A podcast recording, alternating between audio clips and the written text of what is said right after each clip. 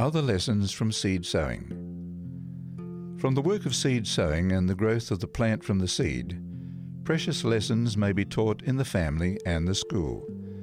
Let the children and youth learn to recognize in natural things the working of divine agencies, and they will be enabled to grasp by faith unseen benefits. As they come to understand the wonderful work of God in supplying the wants of His great family, and how we are to cooperate with Him, they will have more faith in God and will realize more of His power in their own daily life. God created the seed, as He created the earth, by His Word. By His Word He gave it power to grow and multiply. He said, Let the earth bring forth grass, the herb yielding seed, and the fruit tree yielding fruit after his kind, whose seed is in itself upon the earth. And it was so, and God saw that it was good. Genesis 1 verses 11 and 12. It is that word which still causes the seed to grow. Every seed that sends up its green blade to the sunlight declares the wonder working power of that word uttered by him who spake and it was, who commanded and it stood fast. Psalm 33, verse 9. Christ taught his disciples to pray, Give us this day our daily bread. And pointing to the flowers, he gave them the assurance, if God so clothe the grass of the field, shall he not much more clothe you? Matthew 6, verse 11 and verse 30. Christ is constantly working to answer this prayer and to make good this assurance. There is an invisible power constantly at work as man's servant to feed and to clothe him. Many agencies our Lord employs to make the seed apparently thrown away a living plant and he supplies in due proportion all that is required to perfect the harvest. In the beautiful words of the psalmist, Thou visitest the earth and waterest it, Thou greatly enrichest it, the river of God is full of water. Thou providest them corn when thou hast so prepared the earth. Thou waterest her furrows abundantly. Thou settlest the ridges thereof. Thou makest it soft with showers. Thou blessest the springing thereof. Thou crownest the year with thy goodness, and thy paths drop fatness. Psalm 65, verses 9 to 11. The material world is under God's control. The laws of nature are obeyed by nature. Everything speaks and acts the will of the Creator. Cloud and sunshine, dew and rain, wind and storm, all are under the supervision of God and yield implicit obedience to His command. It is in obedience to the law of God that the spire of grain bursts through the ground, first the blade, then the ear, after that the full corn in the ear. Mark 4, verse 28. These the Lord develops in their proper season because they do not resist His working. And can it be that man, made in the image of God, endowed with reason and speech, shall alone be unappreciative of his gifts and disobedient to his will? Shall rational beings alone cause confusion in our world? In everything that tends to the sustenance of man is seen the concurrence of divine and human effort.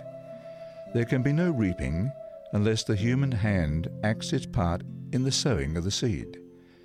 But without the agencies which God provides in giving sunshine and showers, dew and clouds, there would be no increase.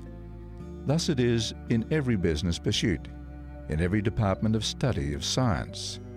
Thus it is in spiritual things, in the formation of the character, and in every line of Christian work. We have a part to act, but we must have the power of divinity to unite with us, or our efforts will be in vain.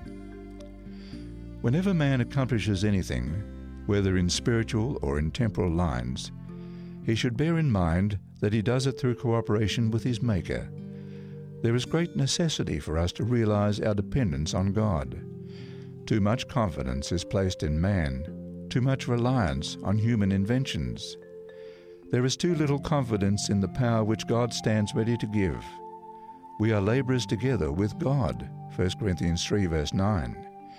Immeasurably inferior is the part which the human agent sustains but if he is linked with the divinity of Christ, he can do all things through the strength that Christ imparts.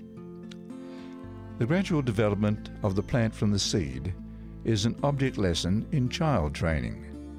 There is first the blade, then the ear, after that the full corn in the ear. He who gave this parable created the tiny seed, gave it its vital properties, and ordained the laws that govern its growth. And the truths which the parable teaches were made a living reality in his own life. In both his physical and his spiritual nature, he followed the divine order of growth illustrated by the plant, as he wishes all youth to do. Although he was the majesty of heaven, the King of glory, he became a babe in Bethlehem, and for a time represented the helpless infant in its mother's care. In childhood, he did the works of an obedient child. He spoke and acted with the wisdom of a child and not of a man, honoring his parents and carrying out their wishes in helpful ways according to the ability of a child. But at each stage of his development, he was perfect with the simple, natural grace of a sinless life. The sacred record says of his childhood The child grew and waxed strong in spirit, filled with wisdom and the grace of God was upon him. And of his youth it is recorded, Jesus increased in wisdom and stature, and in favor with God and man. Luke 2, verses 40 and 52. The work of parents and teachers is here suggested. They should aim to cultivate the tendencies of the youth that at each stage of their life they may represent the natural beauty appropriate to that period, unfolding naturally as do the plants in the garden. Those children are most attractive who are natural, unaffected. It is not wise to give them special notice and repeat their clever sayings before them. Vanity should not be encouraged by praising their looks, their words, or their actions. Nor should they be dressed in an expensive or showy manner. This encourages pride in them and awakens envy in the hearts of their companions. The little ones should be educated in childlike simplicity. They should be trained to be content with the small, helpful duties and the pleasures and experiences natural to their years. Childhood answers to the blade in the parable, and the blade has a beauty peculiarly its own. The children should not be forced into a precocious maturity, but should retain as long as possible the freshness and grace of their early years. The little children may be Christians, having an experience in accordance with their years. This is all that God expects of them. They need to be educated in spiritual things, and parents should give them every advantage that they may form characters after the similitude of the character of Christ. In the laws of God in nature, effect follows cause with unerring certainty. The reaping will testify as to what the sowing has been. The slothful worker is condemned by his work. The harvest bears witness against him. So, in spiritual things, the faithfulness of every worker is measured by the results of his work. The character of his work, whether diligent or slothful, is revealed by the harvest. It is thus that his destiny for eternity is decided. Every sown seed produces a harvest of its kind. So it is in human life. We all need to sow the seeds of compassion, sympathy, and love, for we shall reap what we sow. Every characteristic of selfishness, self love, self esteem, every act of self indulgence will bring forth a like harvest. He who lives for self is sowing to the flesh, and of the flesh he will reap corruption. God destroys no man. Everyone who is destroyed will have destroyed himself. Everyone who stifles the admonitions of conscience is sowing the seeds of unbelief, and these will produce a sure harvest. By rejecting the first warning from God, Pharaoh of old sowed the seeds of obstinacy, and he reaped obstinacy. God did not compel him to disbelieve. The seed of unbelief which he sowed produced a harvest of its kind. Thus his resistance continued until he looked upon his devastated land upon the cold, dead form of his firstborn, and the firstborn of all his house, and of all the families in his kingdom, until the waters of the sea closed over his horses and his chariots and his men of war. His history is a fearful illustration of the truth of the words that whatsoever a man soweth, that shall he also reap. Galatians 6, verse 7. Did men but realize this, they would be careful what seed they sow. As the seed sown produces a harvest, and this in turn is sown, the harvest is multiplied. In our relation to others, this law holds true. Every act, every word, is a seed that will bear fruit. Every deed of thoughtful kindness, of obedience, or of self denial will reproduce itself in others, and through them, in still others. So every act of envy, malice, or dissension is a seed that will spring up in a root of bitterness. Hebrews 12, verse 15, whereby many shall be defiled. And how much larger number will the many poison? Thus the sowing of good and evil goes on for time and for eternity. Liberality, both in spiritual and in temporal things, is taught in the lesson of seed sowing. The Lord says, Blessed are ye that sow beside all waters. Isaiah 32, verse 20. This I say, He which soweth sparingly shall reap also sparingly, and he which soweth bountifully shall reap also bountifully. 2 Corinthians 9, verse 6. To sow beside all waters means a continual imparting of God's gifts. It means giving wherever the cause of God or the needs of humanity demand our aid. This will not tend to poverty. He which soweth bountifully shall reap also bountifully. The sower multiplies his seed by casting it away. So it is with those who are faithful in distributing God's gifts. By imparting, they increase their blessings. God has promised them a sufficiency that they may continue to give. Give, and it shall be given unto you. Good measure, pressed down and shaken together, and running over, shall men give into your bosom. Luke 6, verse 38. And more than this is wrapped up in the sowing and the reaping. As we distribute God's temporal blessings, the evidence of our love and sympathy awakens in the receiver gratitude and thanksgiving to God. The soil of the heart is prepared to receive the seeds of spiritual truth, and he who ministers seed to the sower will cause the seed to germinate and bear fruit unto eternal life. By casting of the grain into the soil, Christ represents the sacrifice of himself for our redemption. Except a corn of wheat fall into the ground and die, he says, it abideth alone. But if it die, it bringeth forth much fruit. John 12, verse 24. So the death of Christ will result in fruit for the kingdom of God.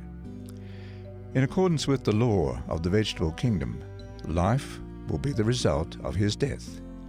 And all who would bring forth fruit as workers together with Christ must first fall into the ground and die. The life must be cast into the furrow of the world's need. Self love, self interest must perish. But the law of self sacrifice is the law of self preservation. The seed buried in the ground produces fruit, and in turn this is planted. Thus the harvest is multiplied. The husbandman preserves his grain by casting it away. So in human life, to give is to live. The life that will be reserved is the life that is freely given in service to God and man. Those who for Christ's sake sacrifice their life in this world will keep it unto a life eternal. The seed dies to spring forth into new life, and in this we are taught the lesson of the resurrection. All who love God will live again in the Eden above. Of the human body laid away to moulder in the grave, God has said, It is sown in corruption, it is raised in incorruption. It is sown in dishonor, it is raised in glory. It is sown in weakness, it is raised in power. 1 Corinthians 15, verses 42 and 43. Such are a few of the many lessons taught by nature's living parable of the sower and the seed. As parents and teachers try to teach these lessons, the work should be made practical. Let the children themselves prepare the soil and sow the seed. As they work, the parent or teacher can explain the garden of the heart with the good or bad seed sown there and that as the garden must be prepared for the natural seed, so the heart must be prepared for the seed of truth. As the seed is cast into the ground, they can teach the lesson of Christ's death, and as the blade springs up, they can teach the lesson of the truth of the resurrection. As the plants grow, the correspondence between the natural and the spiritual sowing may be continued. The youth should be instructed in a similar way. They should be taught to till the soil. It would be well if there were, connected with every school, lands for cultivation. Such land should be regarded as God's own schoolroom. The things of nature should be looked upon as a lesson book which his children are to study, and from which they may obtain knowledge as to the culture of the soul. In tilling the soil, in disciplining and subduing the land, lessons may constantly be learned. No one would think of settling upon a raw piece of land, expecting it at once to yield a harvest. Earnestness, diligence, and persevering labour are to be put forth in treating the soil preparatory to sowing the seed. So it is in the spiritual work in the human heart. Those who would be benefited by the tilling of the soil must go forth with the Word of God in their hearts. They will then find the fallow ground of the heart broken by the softening, subduing influence of the Holy Spirit. Unless hard work is bestowed on the soil, it will not yield a harvest.